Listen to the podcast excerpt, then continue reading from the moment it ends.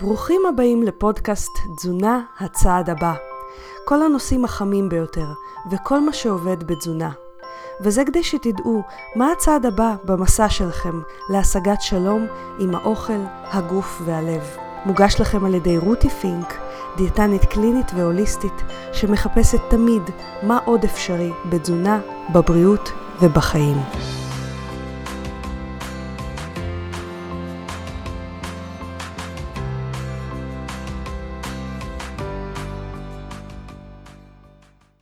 היי חברים, רותי פינק כאן. למי שלא מכיר אותי, אני דיאטנית שעובדת עם תזונה דלת פחמימות, צום לסירוגין וכלים מעולם הנפש כמו NLP, CBT ועוד, כדי לעזור למטופלים שלי לאזן סוכר, לרפא אכילה רגשית ולשפר את הסינדרום המטבולי ואת הבריאות שלהם. ושבועיים מאוד מרגשים עברו על עולם התזונה דלת הפחמימות בישראל. גם היה את הכנס של מטאבוליקס שהיה נפלא, הופיעו שם אה, חלק מהמרצים או החוקרים הידועים בעולם בתחום, כמו אה, פרופסור סטיב פיני, שהיה לי הכבוד לשבת לצידו אה, ב debate על בעד ונגד תזונה דלת פחמימות שהתקיים, כמו אייבור קאמינס, דוקטור ג'ף גרבר, ואני מקווה שאני לא שוכחת מישהו. ההרצאות היו נהדרות, והרבה אנשי מקצוע, במיוחד דיאטנים שאני מכירה אישית, באו אליי ואחר כך ואמרו שוואלה, היה מרתק, לא, לא ידענו את הדברים שידענו, או נתנו לנו אה, זוויות נוספות לחשוב עליהם, וזה בעיניי מאוד מאוד משמח. אני חושבת, האמת היא שהעולם כן הולך לכיוון של תזונה יותר דלה בפחמימות. ומבין שלתזונה הזאת יש השפעות הרבה מעבר למה שהכרנו עד עכשיו. אז כבר להסיט את המחוג הזה מדיבור על וואי חייבים פחמימות למצב אה, יותר דל פחמימתי הוא מאוד מאוד מבורך בעיניי ובמיוחד אה, לדעתי מגיע לדוקטור אה, מריאלה גלנד, שאפו ענק בנושא. ושמחתי לראות שם המון אנשים, אה, קהילה של תזונה דלת פחמימות, שאני מכירה, לראות אותם ב live, מטופלים שראיתי אותם רק אונליין, אה, אנשים שמקשיבים לפודקאסט, היה ממש ממש מרגש לראות את כולם. וביום חמישי התקיים גם כנס אוכלים בריא, שזה כנס ממש של תזונה לקהל הרחב. זה היה משעשע כי אה, אני וגולדי אלישר מהכל זהב הרצינו בו. ואגב, אם אתם לא מכירים את הבלוג של גולדי, פשוט חפשו הכל זהב סוכרתיים בגוגל ואתם תגיעו לבלוג המהמם של טריליארד מתכונים. אז אנחנו לפני הרצאה ואחרי הרצאה קצת הסתובבנו ככה בכנס, וזה היה משעשע, כי הכל היה כזה גרעינים ואגוזים ודגנים וקטניות, והכל כזה בריא, בריא, בריא, בריא. ואני כזה, אוקיי, לא בטוח שסכרתיים זה בריא. אני למשל אוכלת תזונה דלת פחמות, הסתובבתי שם וכזה, אוקיי, טוב. יש שם את הלחם של מריאלה גלן שהוא יחסית דל פחמימות, יש שם צ'יה, דלת, אה, פשטן, אבל לא היה שם איזה משהו מיוחד. היה שם אה, גם את הקרקרים של אה, לחם ביקורים, שככה יצא לי להציץ בהם, והם יותר דלי פחמימה מקרקרים רגילים, אבל כל השאר היה בעיקר מיצים ופירות ודברים כאלה, שאני חושבת שיש להם הרבה יותר הילה של בריאות מאשר באמת בריאות, במיוחד בנושא המיצים. אז זה ככה השבועיים האחרונים שהיו עבורי באמת מלאים בהתרגשות. לראות את העולם דל הפחמימות אה, הולך ונרקם יותר אל תוך ישראל, אה, היה ממש ממש מרגש בעיניי. והיום, בנושא דל פחמימות, אני חושבת שזה מן הראוי לגעת בכמה מיתוסים, שחלקם נכונים אגב וחלקם לא, אנחנו נעבור עליהם, שנפוצים בעולם הדל פחמות, ששמעתי גם בין האנשים שמדברים על תזונה דלת פחמות בכנס, וגם אני רואה הרבה בקבוצות. אני חושבת שהם ראויים להתי... להתייחסות הראויה שלהם. אז חסות קצרה, ואנחנו מתחילים. צום לסירוגין הוא מסוג הדברים שבהתחלה נשמעים קיצוניים וממש בלתי ניתנים לביצוע. אבל כשאנשים שומעים את היתרונות של הצום לסירוגין, הם מתחילים לשקול, hmm, אולי זה לא כזה קיצוני אחרי הכל. אז אני כאן כדי לספר לכם שבמחקרים רבים צום לסירוגין הוכח כעוזר להפחתת אינסולין, הפחתת סוכר, ירידה במשקל, הפחתת מינון תרופות שונות, פחות התעסקות עם האוכל, שיפור קוגניטיבי, הפחתת סיכון לסרטן, שיפור בנפיחות במערכת העיכול, עלייה באנרגיה ועוד ועוד. ואני יודעת שזה נשמע לא יאומן, או כמו הפרסומות הזולות האלה לאיזה גלולת קסם שתפתור לכם כל צרה. אבל האמת היא שכל מה שאמרתי עכשיו מופיע בספרות המדעית. הבעיה היא שרוב האנשים שמתחילים עם צום לסירוגין עושים את זה בצורה שמפריעה להם להצליח, מקשה על הדרך ובלי הידע הדרוש, ואז אומרים שזה קשה מדי וזה לא עובד. למשל, הם מתחילים עם פרוטוקול צום לסירוגין שלא מתאים עבור המטרה שלהם, כי יש פרוטוקולים שונים והם מתאימים למטרות שונות יותר או פחות. או אנשים לא יודעים איך להימנע מתופעות הלוואי האפשריות שממש ממש פשוט להימנע מהם, למשל סחרחורת, או עושים דברים שדווקא יוצרים עלייה מיותרת בתיאבון במקום ירידה שלו. כי כן, צום לסירוגין בהחלט יכול להוריד תיאבון. נשמע לא יאמן, נכון? אבל זה רק אם עושים אותו נכון. ואם לא עושים אותו נכון, במקרה הטוב צום לסירוגין לא יועיל, ובמקרה הרע הוא אפילו יכול לסכן אתכם. אז לאחר שנים של עבודה עם צום לסירוגין בקליניקה וחפירה לעומק ולרוחב בנוגע לצום לסירוגין במחקרים, הבנתי שאני חייבת להוציא לאור את הקורס המקיף ביותר בישראל על צום לסירוגין, שייתן לכם את כל הכלים להתחיל ולהצליח בצום לסירוגין. למשל, כדאי שתדעו איזה סימני אזהרה קיימים להפסקת הצום, או איך לתזמן את האכילה, או איך לעבוד עם הרב שהוא יהפוך להיות חבר שלכם ולא אויב שלכם, או תפריטים לדוגמה, או, וזה הכי חשוב, איך לבחור נכון את הפרוטוקול שמתאים לכם ולהימנע מתופעות לוואי, ולמה לצפות בכלל בהתרגלות של הגוף לצום, כי יש גם שלב התרגלות של הגוף, ורבים וטובים נשברים בלי לדעת שהוא ממש ממש אוטוטו עובר. ורק למאזיני הפודקאסט אני נותנת הנחה משמעותית של 278 שקלים לרכישת הקורס בהקלדת הקוד פודקאסט. ובשביל להשיג רק את היתרונות של צום לסירוגין ללא החסרונות, עברו ללינק שמצורף מתחת לפודקאסט לקורס אכילה לסירוגין לבריאות והרזייה ונצלו את הקוד כדי להתחיל את אורח החיים שיחסוך לכם המון כאב ראש, זמן וכסף. וכלים בכיור. אז היום אנחנו אה, מדברים על מיתוסים בתזונה קטוגנית ובתזונה דלת פחמימות.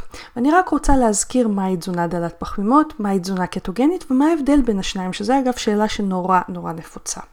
אז לתזונה דלת פחמימות יש המון המון הגדרות. ההגדרה היא כעיקרון מתחת ל-130 גרם פחמימות, כי 130 זה בממוצע הכמות שהמוח של בן אדם בוגר 130 גרם של סוכר בשביל לתפקד.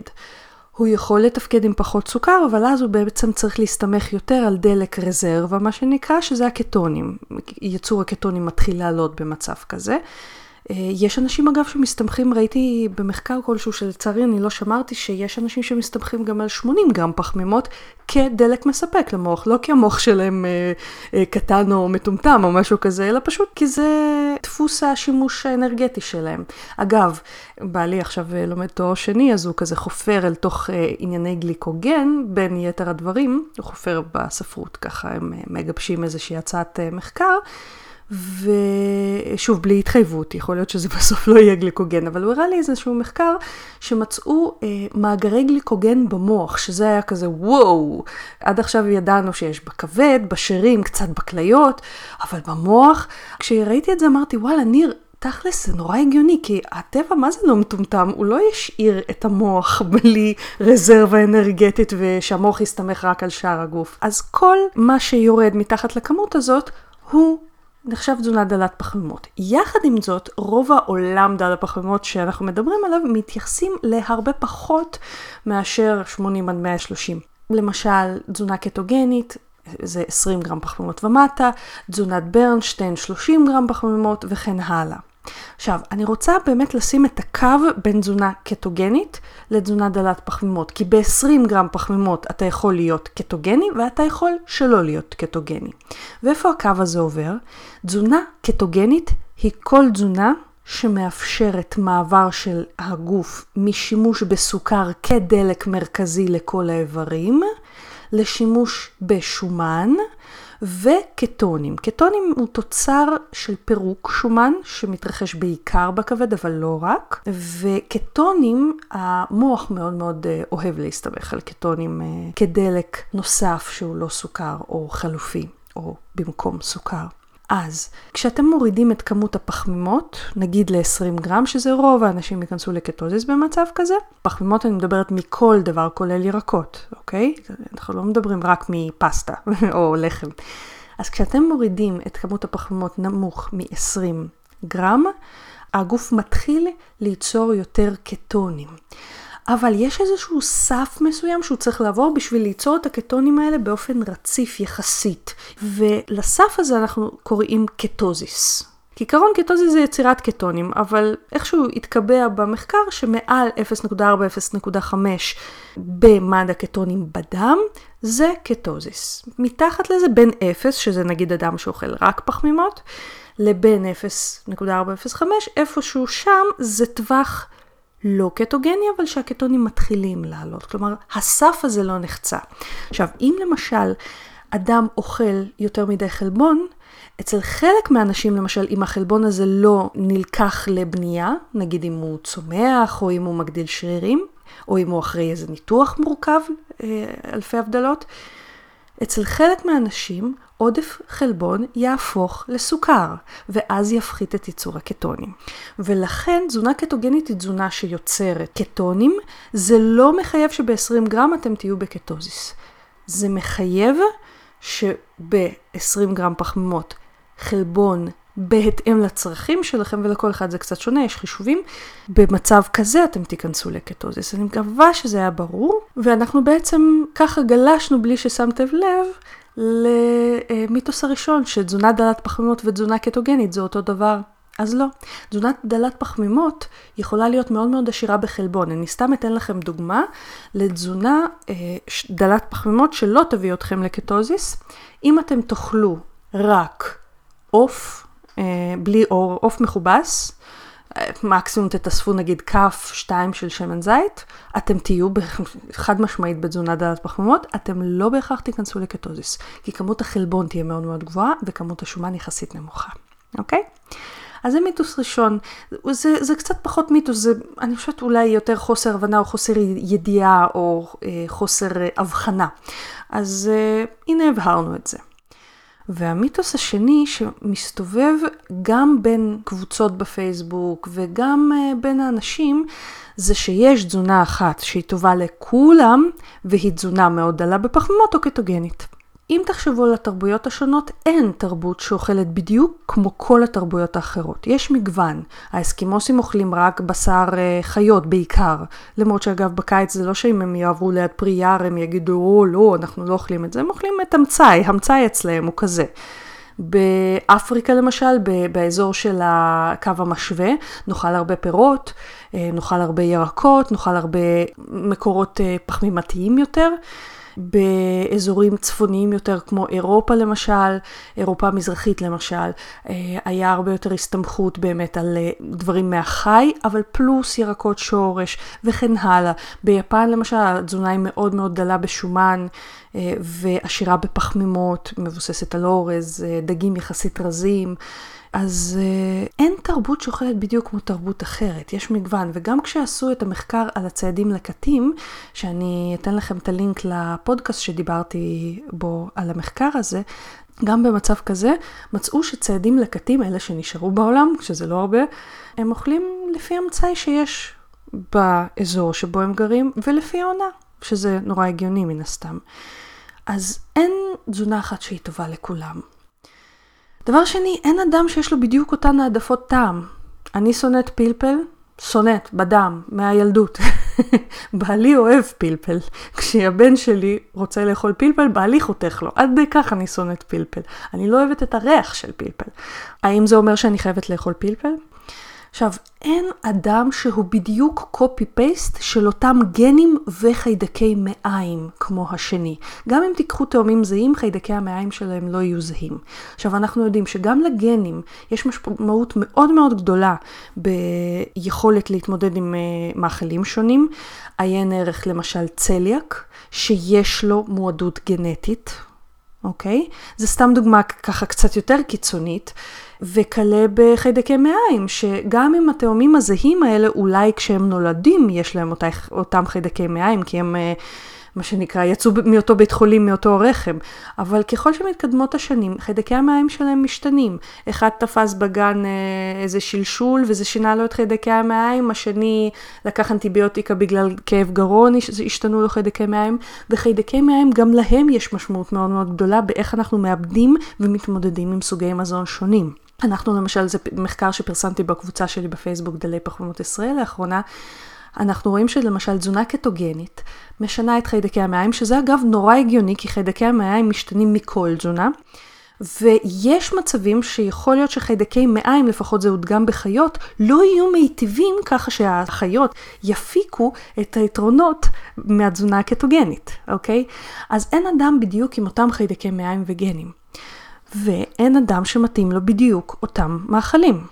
מה אני כן חושבת? שהעולם שלנו כיום over over עשיר בפחמימות, במיוחד בפחמימות מעובדות, ולכן אני לא חושבת שזה יהיה טעות לרוב האנשים להפחית פחמימות. להפחית באיזושהי מידה. אני חושבת שזה יהיה נורא נכון, כי אנחנו כאילו לקחנו משהו שהוא יחסית מאוזן והקצנו אותו נורא לכיוון פחמימות מעובדות, ג'אנק, לחם לבן, לחמים מעובדים. אתם יודעים למשל שחלק מהקמחים, ולא ממש אפשר לראות את זה כי החוק מאפשר את זה, חלק מהקמחים המלאים לכאורה הם קמחים לבנים שפשוט הוסיפו להם סיבים. את הסיבים מהנסורת של הקמח כשהוא נטחן ללבן. ומבחינת החוק מותר להם לרשום קמח מלא.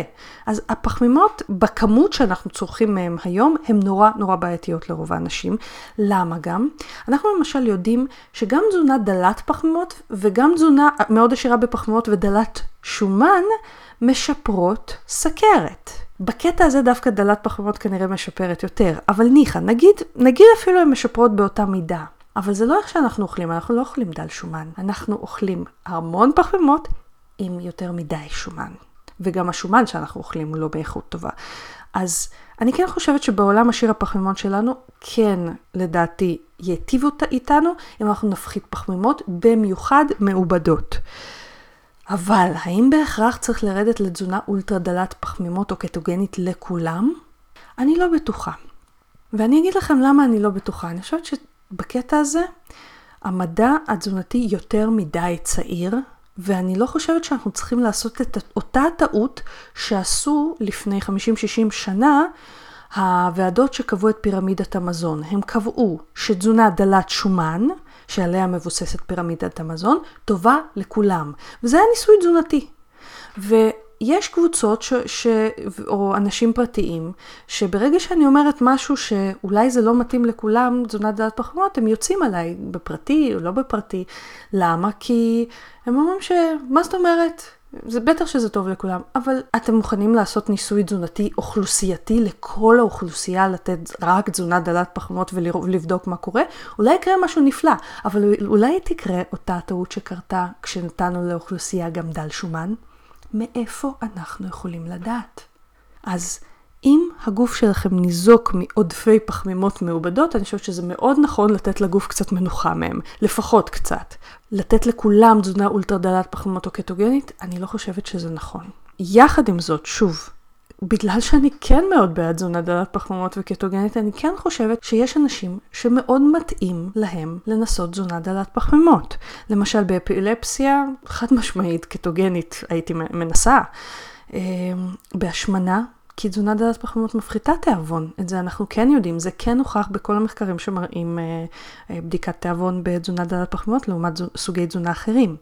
בסוכרת, אני חושבת שאיזון הסוכר הוא הרבה יותר משמעותי. האם לכולם בסוכרת צריך קטוגני? לא חושבת. האם לכל מי שמגיע אליי אני אוטומטית דוחפת קטוגני? לא. אני בודקת כמה אפשר לרדת דל פחמימות ביחס למצב הפסיכולוגי ולמוכנות שלהם ולמטרות שלהם כמובן. כי אם באה אליי בחורה בריאה שרוצה לרדת שלוש קילו, מי אמר שהיא צריכה קטוגני? יכול להיות שתזונה דלת פחמימות רגילה יכולה לעשות את העבודה. עכשיו, מבחינת מניעה לטווח ארוך של סוכרת וסינדרום מטאבולי, אני כן חושבת שזה לא נכון להלעיט את הבן אדם בפחמימות, חד משמעית. גם לא בפחמימות מורכבות. בעיניי זה לא נכון. אבל האם כולם צריכים אולטרה דל אה, פחמימות? לא. בכבד שומני אני כן חושבת שכדאי דל פחמימות. אני אגיד לכם מה. מבחינת למשל ההמלצות של אגודת הדיאטנים לכבד שומני, אז הם ממליצים בעיקר על תזונה ים תיכונית. יחד עם זאת, אנחנו יודעים למשל, אני, אה, אחת ההתמחויות שלי זה בריאטריה, זה ניתוחי קיצור אה, קיבה. לא, לא לנתח, אלא ללוות אנשים כמובן אה, אחרי ניתוחים כאלה ולפני. ואנחנו נותנים שבועיים שלוש לפני הניתוח תזונה דלת פחמימות, לא תזונה ים תיכונית, בשביל להפחית את גודל הכבד, בשביל להפחית סיכונים, כמה סיכונים ב... תהליך הניתוח. למה אנחנו נותנים דווקא תזונה דלת פחמימות? כי היא יוצרת הכי מהר ירידה במשקל, שבואו, זה גם משפיע על המוטיבציה של הבן אדם לטובה. וגם מפחיתה הכי מהר ככה כבד שומני. לכבד שומני אפשר להמליץ דל פחמימות? בהחלט אפשר. לחץ דם, אני לא ראיתי תזונה שבה לחץ הדם יורד כל כך מהר כמו תזונה קטוגנית או תזונה מאוד דלה בפחמימות. אז אני כן חושבת שלחלק לא קטן מהאנשים זה יהיה נכון לנסות את זה שוב. הדברים האלה, אנחנו מדברים על אנשים עם מחלות חייבים להיות בפיקוח רפואי ותזונתי.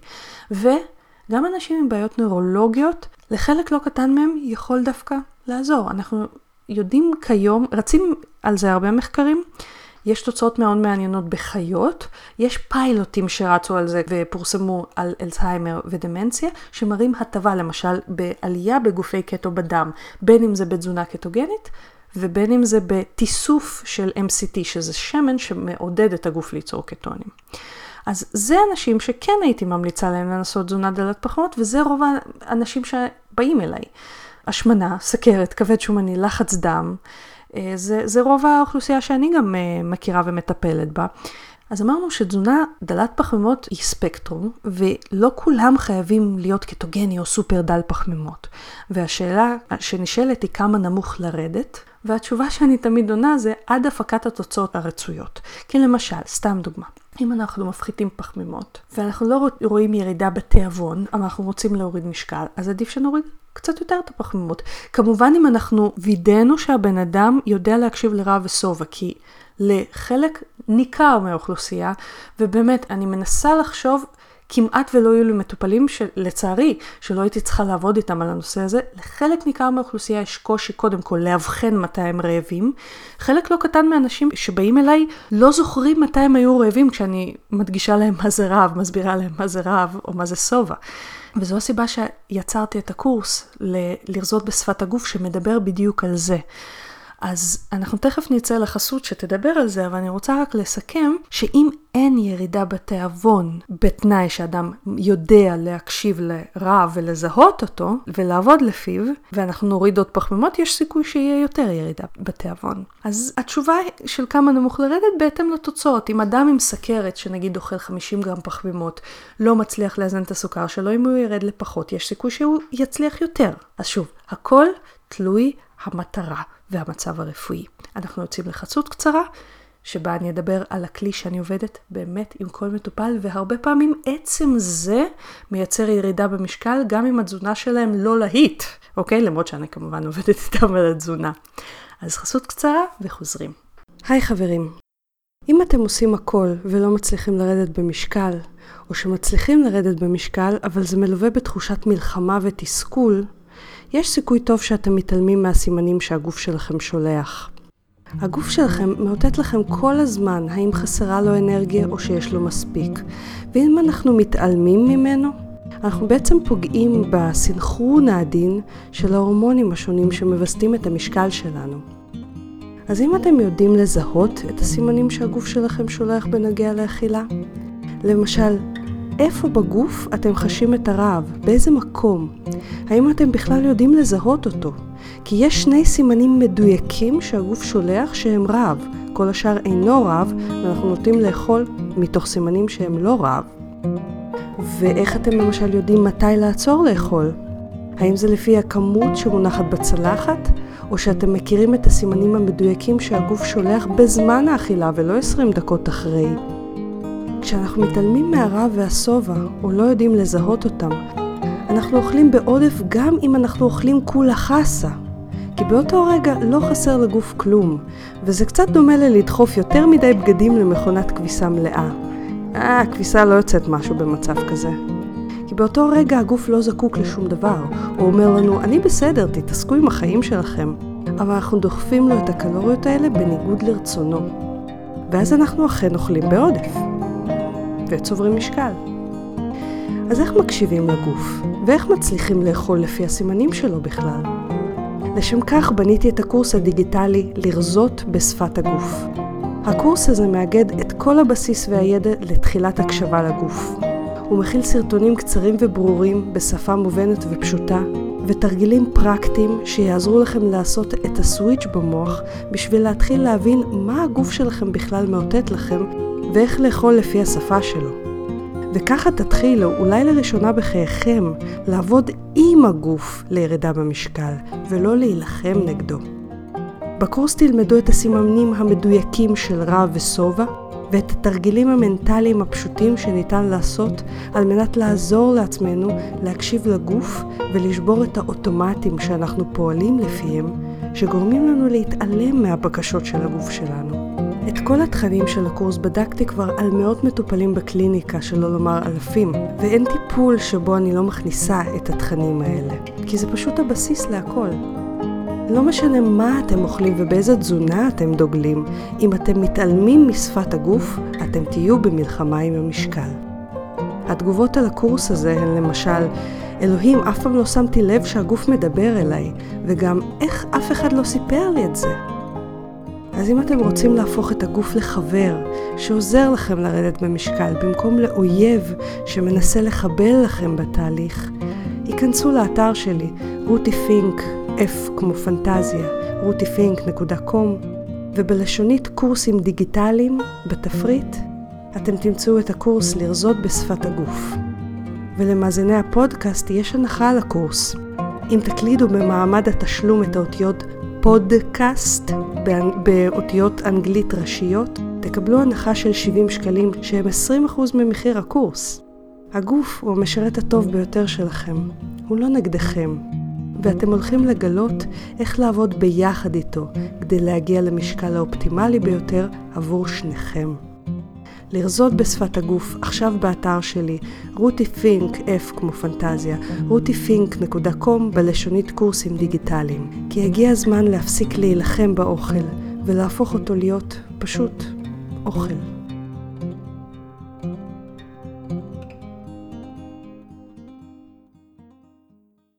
המיתוס הבא שמוכר מאוד וזוכה לוויכוחים אדירים, גם אגב בין אנשי המקצוע שמתעסקים בדעת פחמות, זה המיתוס שהקלוריות לא נחשבות, מה שנחשב זה האינסולין. והדעה שלי בנושא הזה זה שזה נכון ולא נכון. אוקיי? okay? צר לי, רוב המדע הוא אפור, הלוואי והייתי יכולה להפיק לכם uh, הרבה uh, תשובות של שחור או לבן, אבל אני חושבת שזה, תשובות של שחור או לבן באים מאנשים שלא מספיק יודעים לעומק כמה הדברים מורכבים. בכנות. מצד אחד, בשביל לרזות, אתה חייב, פיזיקלית, זה, זה ברמת החוק הפיזיקלי, שההוצאה האנרגטית שלך תהיה גבוהה יותר מההכנסה האנרגטית שלך. הוצאה אנרגטית זה כמה אתה שורף, הכנסה אנרגטית זה כמה אתה מכניס. יחד עם זאת, ההוצאה האנרגטית שלך, שזה אומר כמה הגוף שלך שורף, תלויה בהורמונים שלך. בהורמוני בלוטת התריס, ב- בעיקר, אבל לא רק, באדרנלין ובעוד כמה הורמונים. וגם התיאבון שלך תלוי בהורמונים שלך. למשל עמידות ללפטין, עמידות להורמון השובע, תיצור מצב של יותר רעב, אוקיי? ואתה יכול זמנית בלבד, אתה יכול לעצור את עצמך מלאכול בעודף, אבל ההורמונים משתלטים על זה בענק. אז אני חושבת שההוצאה האנרגטית היא חשובה. לא מעט אנשים למשל מתעלמים מהרעב ושובע שלהם, ובהתחלה של קטוזיס של כניסה לקטוזיס דוחפים שומן בכוח. אני לא חושבת שזה טעות בהכרח, אבל יש אנשים שמצטיינים בלדחוף את זה בצורה שהם לא מרזים. למה? כי ביחס להוצאה האנרגטית שהם דוחפים יותר מדי שומן. יש דבר כזה. פרופסור פיני מדבר על זה הרבה. אז בוויכוח הזה של הקלוריות לא נחשבות מה שנחשב זה אינסולין, אני חושבת שהשמנה קודם כל זה הרבה יותר מאשר רק קלוריות ואינסולין, כל כך הרבה הורמונים מעורבים בזה. ודבר שני, בעיניי פשוט הקלוריות זה התוצאה, והאינסולין הוא אחת מהרבה סיבות, הרבה סיבות. תרופות, הורמונים נוספים, במיוחד של בלוטת הריס, אבל לא רק, יוצרים מצב שהעולם הזה של אה, קלוריות מול אינסולין הרבה הרבה יותר מורכב. שניהם חשובים בעיניי. אני חושבת שאם אנחנו ניצור בכוח הגבלה קלורית יחסית למה שהגוף באמת מוציא, לא, לא יחסית לאיזה נוסחה, אלא יחסית למה שהגוף באמת מוציא, לפחות לתקופת מה אנחנו נרזה.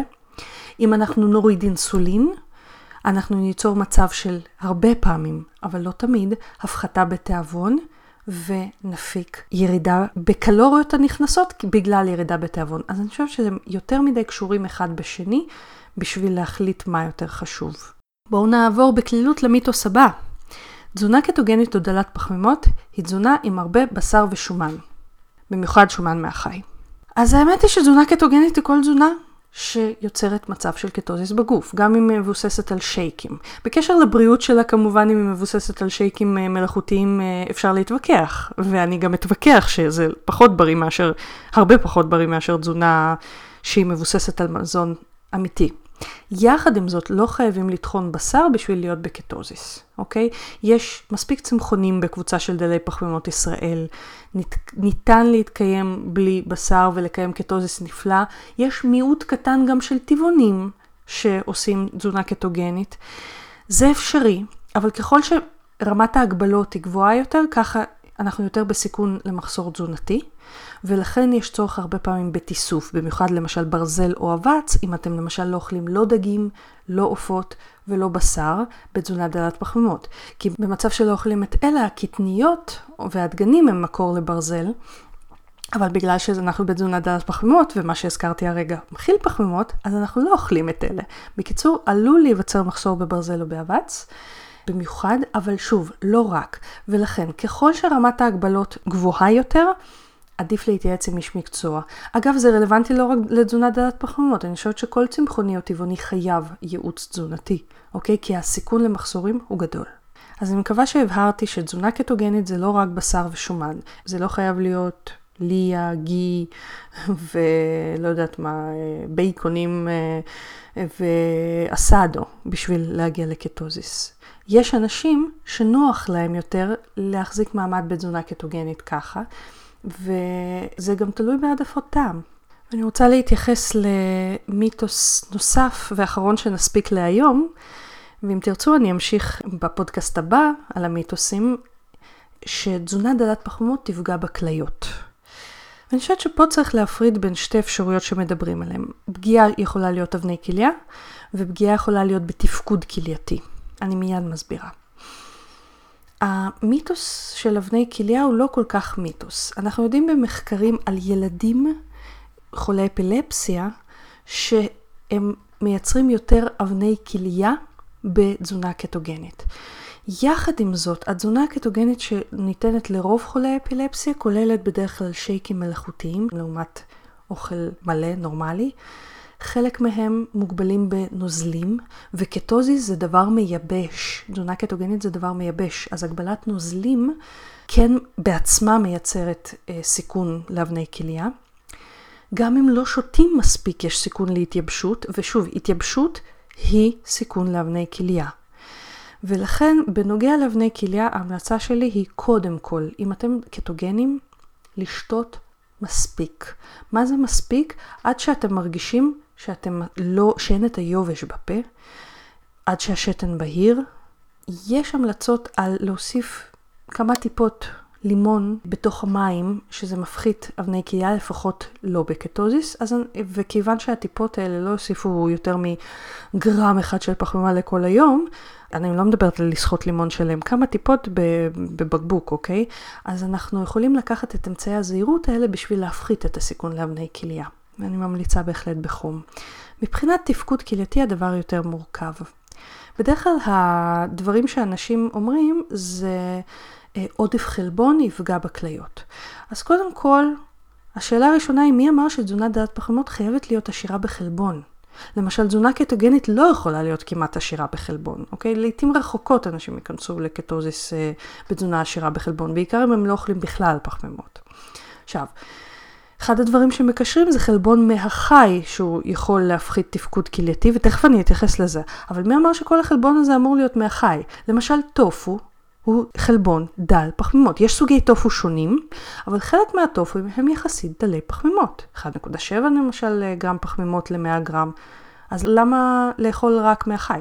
אם הכליות תקינות והתפקוד הכלייתי תקין, שתפקוד כלייתי המדדים שלו זה GFR או משהו שנקרא קריאטינין קלירנס, או בקופות מסוימות זה, זה נכתב כ-CCT, קריאטינין קלירנס טסט.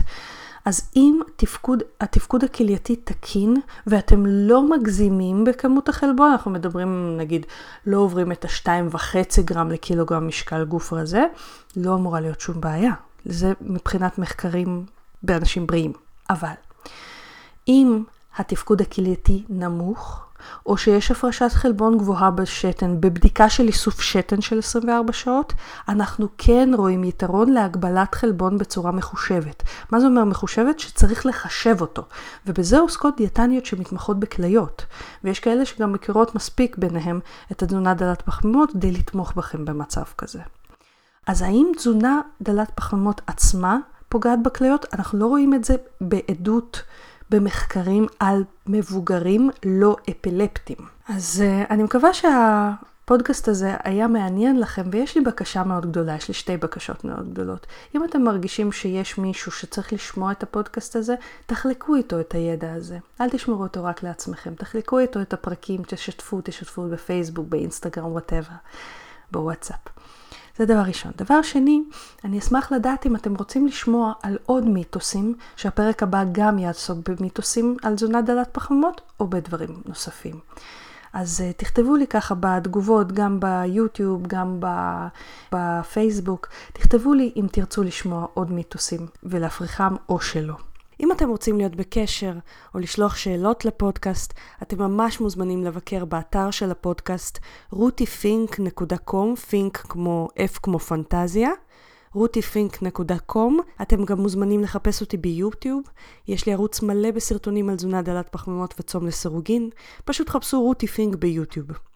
יש לי גם ערוץ באינסטגרם, פשוט חפשו רוטיפינק באנגלית, שוב F כמו פנטזיה.